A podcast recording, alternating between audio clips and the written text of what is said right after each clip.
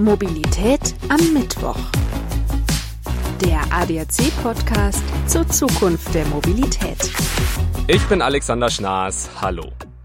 Wir alle haben in irgendeiner Form Abos abgeschlossen. Egal ob für Stream von Serien, zum Hören von Musik und Hörbüchern, auf Abo-Modelle sind wir sensibilisiert.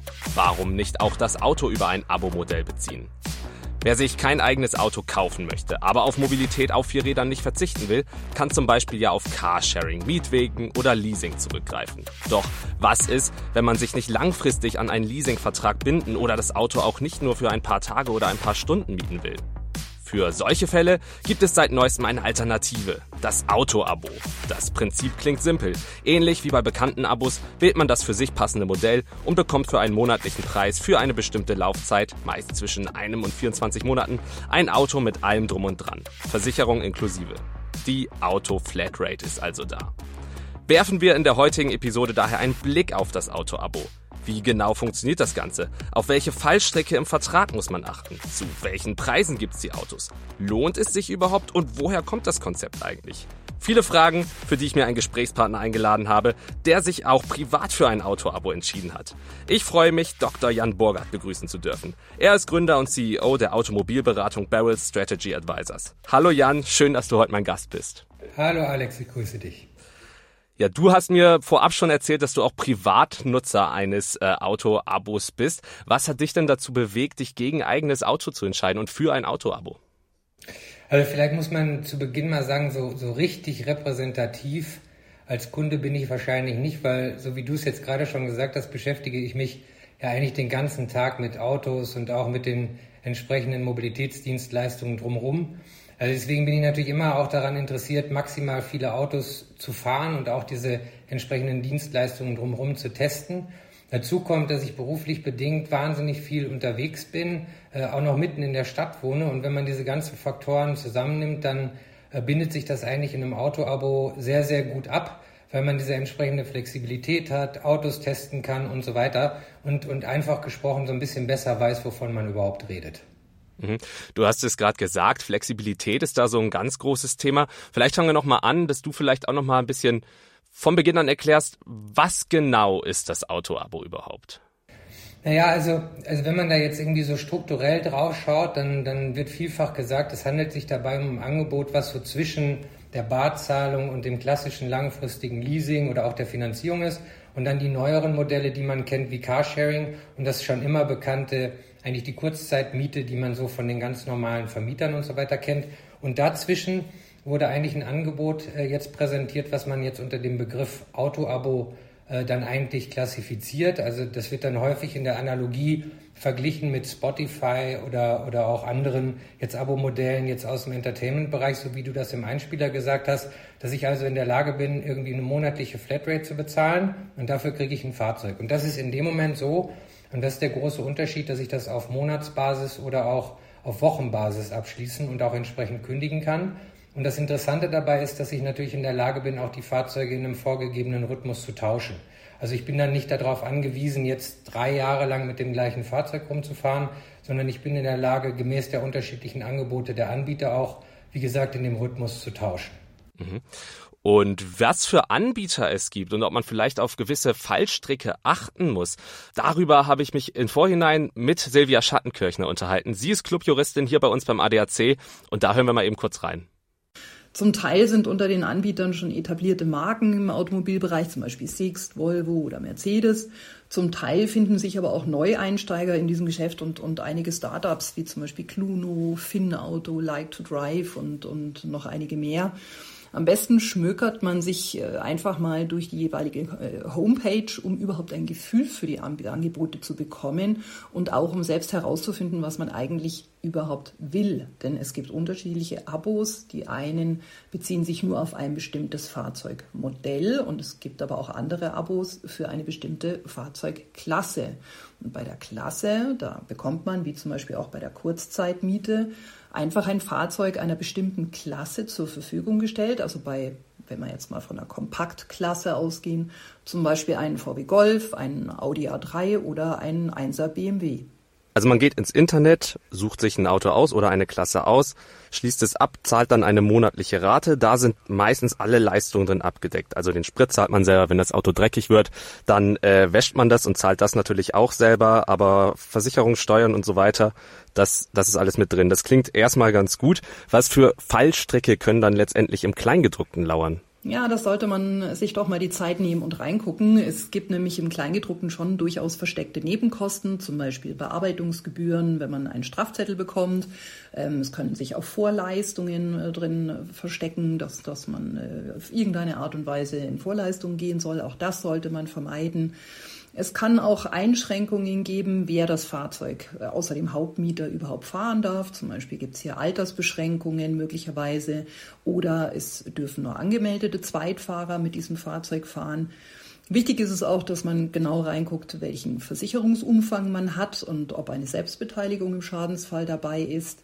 Es können sich aus dem Kleingedruckten zum Beispiel auch Kosten für mehr Kilometer ergeben, falls man die vereinbarte Fahrleistung überschreitet. Andere Zusatzkosten können sich aber auch ergeben, zum Beispiel wenn man einen, einen Übergabetermin für ein Austauschfahrzeug äh, platzen lässt, weil man ihn einfach äh, vergisst oder im Stau steht und nicht schafft. Da habe ich in, in einem äh, Kleingedruckten tatsächlich eine, eine Strafe von oder eine Zusatzzahlung von 250 Euro gesehen. Es kann also wirklich im, im Einzelnen äh, noch was obendrauf kommen. Hier muss man schon wirklich ganz genau hingucken. Also genau, wirklich auch das Kleingedruckte lesen und in die Details schauen. Wenn man jetzt das Auto hatte und das Abo ausläuft, man das Auto also wieder zurückgibt, worauf muss man da achten?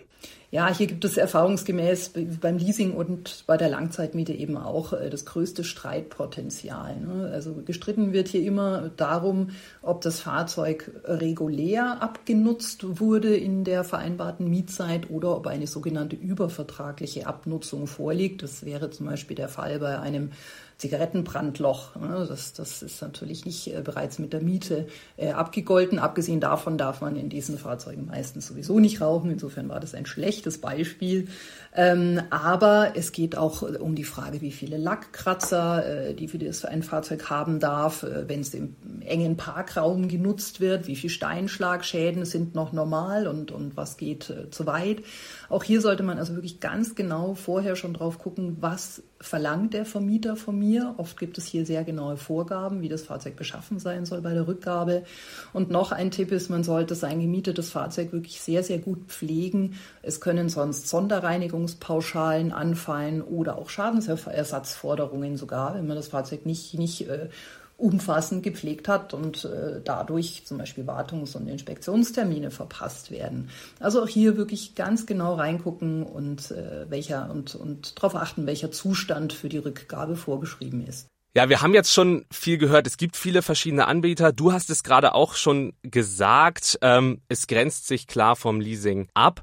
Ähm, trotzdem nochmal, wenn ich mir das jetzt vorstelle, ich möchte ein Auto-Abo abschließen. Es ist ja jetzt nicht wie bei äh, Streaming-Plattformen für Filme oder so. Ich gehe da rein, schließe das Abo ab, klick auf den Film, guck den, denk dann, oh ja, jetzt willst du einen anderen äh, dir anschauen, klick wieder auf einen anderen und guck den. Ich bekomme ein Automodell. Das habe ich dann für den Zeitraum, wo ich es abgeschlossen habe, richtig? Ja, das ist absolut richtig. Also ich glaube, der der wesentliche Unterschied oder das, was, was, was viele auch dabei unterschätzen bei dem Auto-Abo ist, dass ich mir ziemlich genau überlegen muss, was ich überhaupt will. Ne, also bisher war das ja immer so, wenn ich jetzt ein Leasing abgeschlossen habe ähm, für 36 Monate, dann habe ich das natürlich auch gemacht. Äh, aber in dem ganz speziellen Fall ist das so, dass sich ja auch bestimmte Dinge während des Jahres verändern können.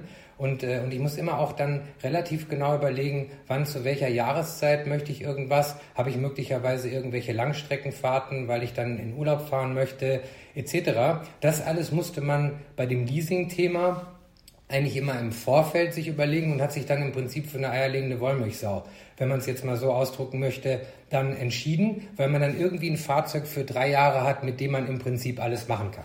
Beim Autoabo ist das ein bisschen anders. Ähm, dann kann ich mir natürlich genau feingliedrig überlegen, was habe ich eigentlich für Anwendungsfälle im Jahr brauche ich dafür eigentlich unterschiedliche Fahrzeuge. Also zum Beispiel bevorzuge ich jetzt im Sommer mal ein Cabrio und im Winter ein SUV. Das ist jetzt ein gern genanntes Beispiel, was so der Ursprung eigentlich war, um über das Thema Automodelle nachzudenken. Aber damit verbunden natürlich auch, wie viel Kilometer fahre ich denn eigentlich? Ne? Wenn ich das aus einer Studentenperspektive betrachte, dann fährt er vielleicht in Semesterferien wesentlich mehr als er das jetzt außerhalb der Semesterferien macht. Und genau darüber nachzudenken, will ich einen Verbrenner, will ich elektrifiziert äh, und so weiter. Diese Überlegungen müssen natürlich bei den Auto-Abos immer wieder auch angestellt werden in dem Moment, wenn ich dann wieder auch das Fahrzeug tausche oder gegebenenfalls den einen Anbieter kündige und den nächsten nehme. Das heißt, diese Überlegungen, die sollte man dann wirklich insbesondere beim Thema Verbrenner und Elektrifizierung sehr genau anstellen. Denn der Unterschied zwischen den beiden Modellen ist natürlich ganz klar, dass es eine sehr gelebte Praxis im Sinne von ich tanke einen Verbrenner versus ich bin dann auch mit unterschiedlichen Charging-Tarifen noch konfrontiert. Deswegen ist es, glaube ich, angezeigt, bevor man sich dann auf sagen wir mal, die in Deutschland bekannten 40 Angebote etwa dann stürzt, dass man relativ genau weiß, was für ein Budget, was möchte ich gerne und so weiter. Und dann begibt man sich auf die Suche, weil ansonsten ist man relativ zügig im Dickicht. Hat das Ganze denn eine Kostenobergrenze? Also wenn ich mir jetzt überlege, ich gönne mir jetzt für einen Monat mal so ein richtig teures Auto, werden die überhaupt angeboten oder ist das eher so im, im Mittelklassebereich? Naja, also im Prinzip gibt es da schon keine Grenzen. Also du findest jetzt äh, spärlich natürlich so im absoluten Top-Top-Bereich. Also, dass du jetzt sagst, du möchtest gerne einen Rolls-Royce oder sowas haben, das, das macht ehrlich gesagt auch von der Anbieterseite überhaupt gar keinen Sinn. Das gab es schon. Also es gab mal eine Plattform, die heißt Fair.com, die wurde in, in den USA ursprünglich gelauncht, die war aber eher auf Basis von Gebrauchten. Und in der Tat fandest du da auch Kategorien wie Bentley und so weiter. In dem Fall sind aber die Fahrzeuge dann eher auch, sagen wir mal, ein bisschen in die Jahre gekommen, im Sinne von auch drei Jahre alt, damit du überhaupt einen Betrag dann anbieten kannst pro Monat, der halbwegs erschwinglich ist. Aber vom Grundsatz her findet man da in dem Angebot alles so zwischen, würde ich sagen, 150 Euro und 3000 Euro. Das Gros ähm, ist aber allerdings, also jetzt augenintegral, wahrscheinlich äh, 80 Prozent kleiner 1000 Euro. Also alles so zwischen 150, 200 und 1000. Da befinden sich eigentlich die meisten Angebote. Und das ist so eher von Kategorie Fiat 500 bis aber auch oberer ähm, Premium-Bereich, also S-Klassen, 7er und so weiter. Das kriegst du da natürlich auch. Und alles das dazwischen. Und man muss sich dann natürlich über die laufenden Kosten noch so ein bisschen Gedanken machen. Du hast es selber kurz eben gesagt, zum Beispiel, ob man sich jetzt für einen Verbrenner oder ein E-Auto entscheidet, macht dann natürlich, ja, je nachdem, wie man es nutzt, halt auch nochmal einen Kostenunterschied. Absolut, weil das, das ist schon etwas, was man sich wirklich ganz genau am Anfang anschauen sollte, ne? weil das ist ja nicht nur der monatliche Preis, den ich dann da zahlen muss, sondern es gibt dann auch Startgebühren, die du hast oder Willst du selber das Auto eigentlich abholen und wieder zurückbringen oder möchtest es dir zustellen lassen? Wie viele Kilometer fahre ich eigentlich etc. Also es gibt da schon extrem viele unterschiedliche Dinge, die entweder sehr transparent äh, oder sagen wir mal ein bisschen intransparenter sehr in Verbindung stehen mit deiner Art und Weise, wie du das Fahrzeug nutzen möchtest.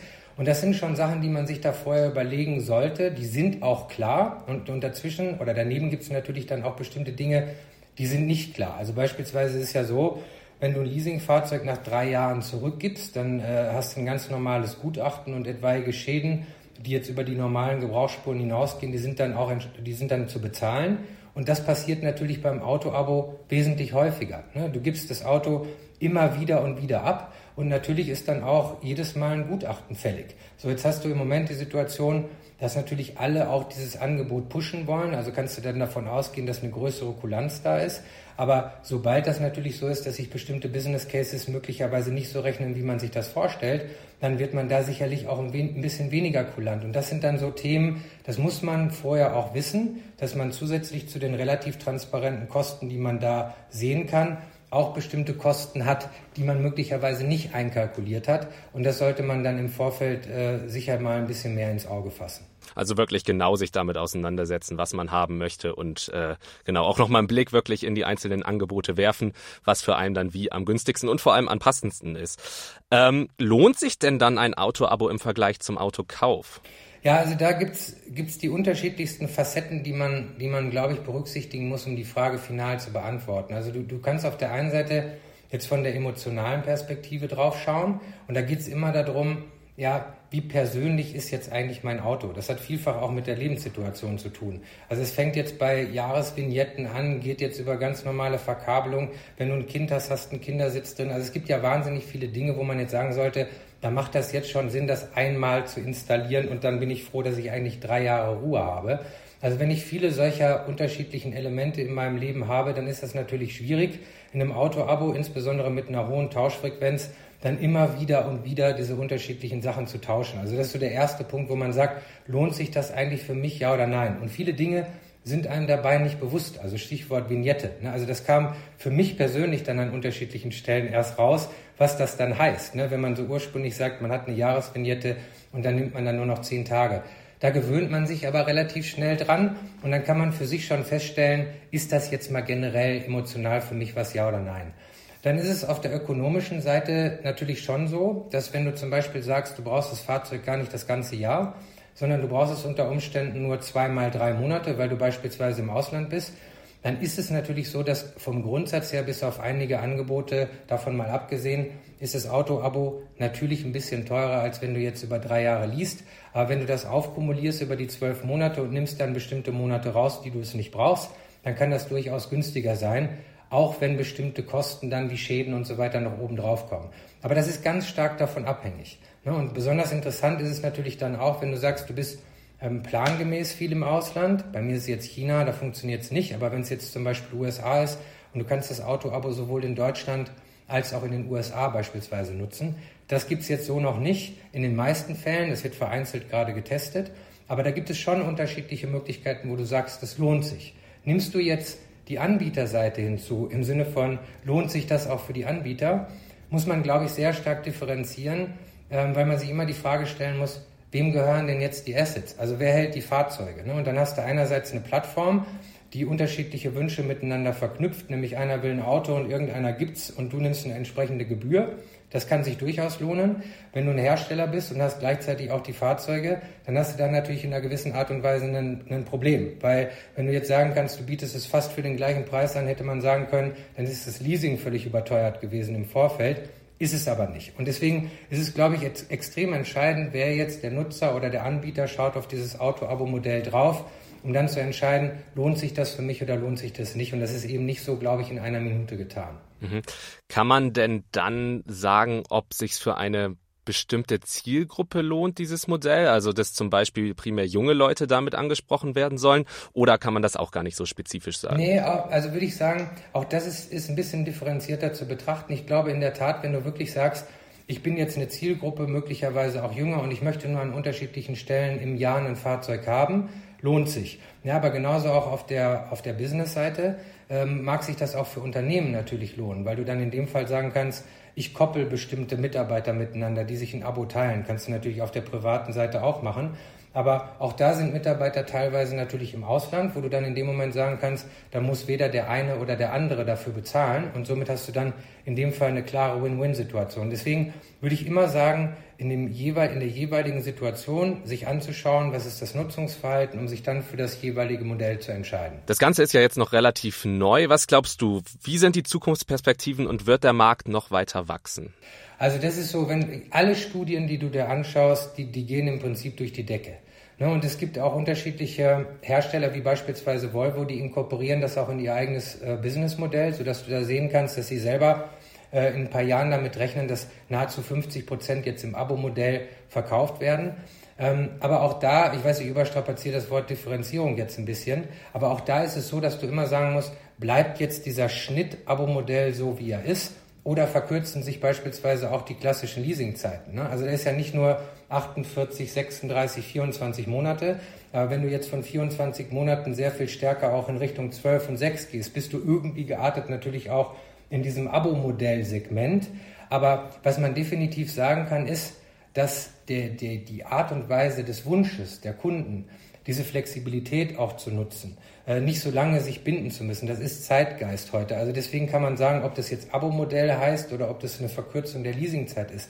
Das, was die Kunden wollen, das wird sich auf jeden Fall verstärken. Ne? Also während du im Moment etwa ein Prozent oder kleiner Prozent eigentlich in Deutschland Menschen hast, die das Thema Abo-Modell nutzen, so wird sich das auf jeden Fall steigern. Und zwar in kürzester Zeit auch in einen zweistelligen Bereich.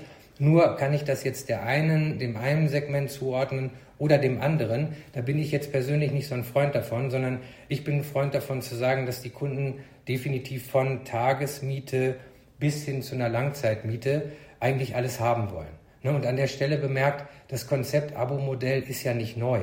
Ne, also das, äh, in der Zeit, wo ich bei Audi war, sozusagen in grauer Zeit vor über zehn Jahren, bevor wir die Firma gegründet haben, hat man da ja eigentlich schon Audi Select entwickelt und auch an den Markt gebracht. Ne? Da war das Wesentliche rational. Cabrio im Sommer und SUV im Winter.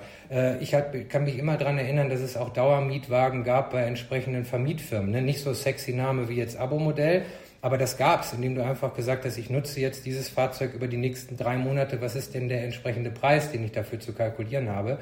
Also das Bedürfnis war immer da, hat sich jetzt aber verstärkt, weil man sich in der aktuellen Zeit einfach nicht mehr in den unterschiedlichsten Dingen so stark binden möchte. Und deswegen macht das Angebot jetzt ein bisschen mehr ins Schaufenster zu, äh, zu stellen, so durchaus Sinn. Ja, die Leute wollen halt einfach immer flexibler werden und sich vielleicht auch nicht mehr so genau festlegen.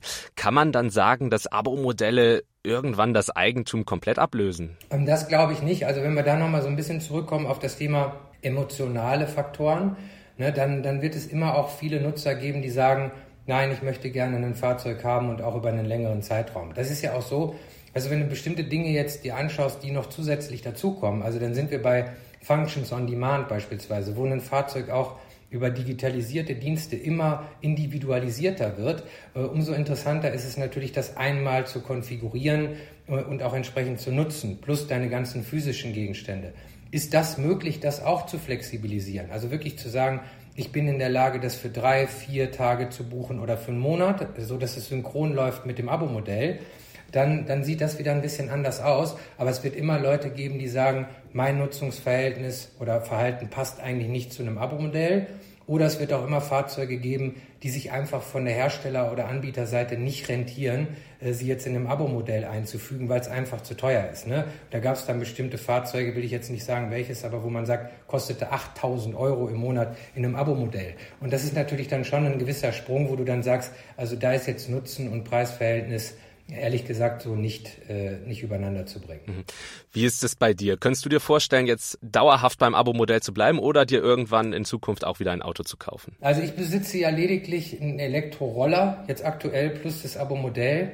Klar äh, denkt man immer darüber nach, wenn man auch in diesem Beruf ist, weil du liebst einfach bestimmte Fahrzeuge und, und dann achtest du natürlich auf Dinge wie Verarbeitung etc. Und natürlich vermisse ich an unterschiedlichen Stellen ähm, äh, auch dieses Thema Personalisierung, also insbesondere, weil ich mich mit digitalisierten Diensten beschäftige, die sehr stark im Moment noch ans Fahrzeug und nicht an die Person gebunden sind. Also es ist schon immer wieder ein Thema, wo ich sage, ähm, spricht jetzt für und wider. Äh, Im Moment ist aber die Situation so, dass ich eigentlich ganz gut damit zurechtkomme, insbesondere in Verbindung auch mit Sharing, also das Ganze auch zu probieren. Aber ich will nicht ausschließen, dass ich irgendwann auch mal wieder in eine längerfristige Bindung gehe.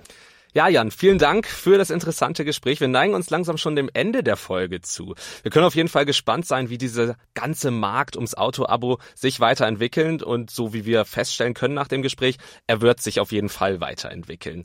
Hast du jetzt am Ende noch Lust auf fünf persönliche Fragen zu deinem Mobilitätsverhalten? Absolut. Wunderbar. Dann schieße ich auch gleich mit der ersten Frage los und die lautet, würdest du dich in ein autonomes Auto setzen? Ja, also das habe ich natürlich schon äh, des häufigeren. Also beginnend mit äh, dem Jahr 2015. Also da gibt es ja unterschiedliche Prototypen, die schon seit jeher auf den Straßen rumfahren. Und auch das habe ich beruflich bedingt gemacht. Ähm, also ist die Frage absolut ja. Ähm, die, die Frage ist natürlich nur, wenn es dann in einem serienreifen Betrieb, und dann reden wir ja immer über Level 5 autonomes Fahren, da gibt es da so viele Situationen, die ich jetzt benötigen würde, um, um in der Tat jetzt ein autonom fahrendes Fahrzeug zu besitzen. Das ist jetzt bei mir persönlich noch nicht so, weil ich es auch sehr gerne mag, Auto zu fahren, muss dann für sich jeder entscheiden. Aber vom Grundsatz her sehe ich da jetzt keine technischen Restriktionen. Also die Restriktionen liegen eher auf der legalen Seite beziehungsweise auf der, auf der juristischen Seite, als dass es jetzt eher ein technisches Thema ist in den nächsten Jahren. Mhm. Was war dein prägendstes Mobilitätserlebnis? Also da muss ich wirklich nicht lange nachdenken, weil das war definitiv die erste Fahrt alleine im Golf 2 meiner Mutter. Also das war für mich absolute Freiheit. Konnte hinfahren, wo ich wollte, äh, vermeintlich hinfahren, wo ich wollte. Ähm, aber das war definitiv, glaube ich, der wichtigste Mobilitätspunkt für mich in meinem Leben. Ich kann mich da auch noch ganz genau dran erinnern. Ich habe nämlich mit begleitetem Fahren angefahren und äh, habe dann meine Mutter an meinem 18. Geburtstag zum Einkaufen gefahren und musste danach Dann natürlich das erste Mal komplett alleine wieder zurückfahren, äh, was sie mich hat auch machen lassen, einfach damit ich es mal gemacht habe. Und das war wirklich auch ein besonderes Erlebnis, was man, glaube ich, so schnell tatsächlich nicht vergisst. Absolut. Sollten Städte autofrei werden? Mm, ja, ja, also das ist, das hängt völlig davon ab, was für eine Infrastruktur du zur Verfügung stellen kannst. Ne? Ich glaube, die, die, die klassische Beantwortung dieser Frage wäre auch in der heutigen Zeit immer ja. Aber, aber auch da muss man dann sagen, na ja, wenn ich das jetzt tue, was passiert dann, wenn ich die Infrastruktur nicht zur Verfügung stellen kann? Also da vergleiche ich jetzt mal Kassel mit München oder Berlin, einfach völlig unterschiedliche Infrastruktur. Und wenn du dich dafür entscheiden solltest und hast die nicht, äh, dann, dann muss einem die Konsequenz klar sein. Und die Konsequenz ist dann, dass die Städte so aussehen, wie sie im Moment aussehen, dass es dann eher in Richtung äh, Onlinehandel und so weiter geht. Also das hat alles natürlich auch da Vor- und Nachteile. Was man sagen muss ist, ähm, man möchte natürlich jetzt aus einer Nachhaltigkeitssicht oder Umweltsicht das maximal positiv halten jetzt und nicht die Situation so aufrechterhalten, so wie sie im Moment ist. Aber ich glaube, es wird ein klassischer Mix aus einer Infrastruktur, die du jetzt nicht von heute auf morgen aufbauen kannst, einer wesentlich ähm, umweltfreundlicheren Autoflotte und natürlich auch Motorradflotte und, äh, und natürlich auch das Thema Fahrradfahren. Also das muss man natürlich dann auch sich mal wieder ein bisschen dran gewöhnen. Es wird eine Mischung sein, es wird weniger sein, aber definitiv in den, in den wenigsten Fällen autofrei. Kommen wir zu einer weiteren Flotte. Glaubst du, dass wir Flugtaxis noch erleben werden? Ja, also Flugtaxis sind natürlich auch bei uns beruflich Riesenthema. Na, also ich, man kann natürlich sagen, gibt's schon. Ja, wenn man sich jetzt zum Beispiel Blade anschaut in den USA, in dem Fall ein Hubschrauber, die jetzt äh, dann zum Beispiel in New York bis zum Flughafen shutteln oder auch auf die Hamptons, gibt es in vielen anderen US-Städten auch. Also irgendwie hast du ja jetzt schon ein Flugtaxi. Du sprichst jetzt eher auf die Volocopters und so weiter an. Ähm, das ist ein Thema, wo man sagt, naja, haben wir eben schon mal gestriffen. Jetzt bin ich in der zweiten Dimension autonom fahren unterwegs. Jetzt rede ich über die dritte, weil häufig ist in den Geschäftsmodellen zu finden, das sind autonom fliegende Flugtaxis. Also wenn ich dann noch mal in der dritten Dimension unterwegs bin, dann, äh, dann wird das schon noch mal schwieriger. Also Prototypen gibt's schon, sieht man ja, äh, wird sich auch bis 2030 dann auch vermehren. Äh, für mich ist die große Frage, ob sich das rechnet, weil du musst natürlich irgendwo auch einen Preis anbieten, wo man sagt, der ist jetzt verhältnismäßig im Vergleich zu den alternativen Verkehrsmitteln. Und, ähm, und alles das, was ich mir angeschaut habe, bislang schwierig, ne? aber das hat die NASA auch gesagt, als Elon Musk irgendwann mal gesagt hat, ich mache jetzt SpaceX. Da gab es auch viele Leute, die das kaputt geredet haben. Also von daher ähm, lasse ich mich da positiv gerne überraschen. Schauen wir mal, wird, wird bestimmt noch einiges passieren. Die letzte Frage, was ist die meistgenutzte Mobilitäts-App auf deinem Handy? Ähm, also wenn du mich jetzt vor anderthalb Jahren gefragt hättest, hätte ich sofort gesagt, Didi in China. Also ich verbringe ja sehr viel Zeit in China und Didi ist da so der entsprechende Retailer äh, vor Ort. Hier würde ich sagen, es ist definitiv Free Now. Jan, damit sind wir am Ende der Episode. Vielen Dank nochmal für deine Zeit, für das Gespräch. Hat mir wirklich sehr viel Spaß bereitet. Danke mir auch, Alex. Das war Mobilität am Mittwoch, der ADAC-Podcast zur Zukunft der Mobilität. Ausnahmsweise hören wir uns an dieser Stelle nächste Woche bereits schon wieder. Dann geht's um das spannende Thema Daten im Auto. Ich würde mich freuen, wenn wir uns an dieser Stelle dann wieder hören. Ansonsten gibt's Mobilität am Mittwoch immer alle 14 Tage überall frisch, wo es Podcasts gibt. Ich bin Alexander Schnaas. Bis dahin, ciao. Mobilität am Mittwoch der ADAC-Podcast zur Zukunft der Mobilität.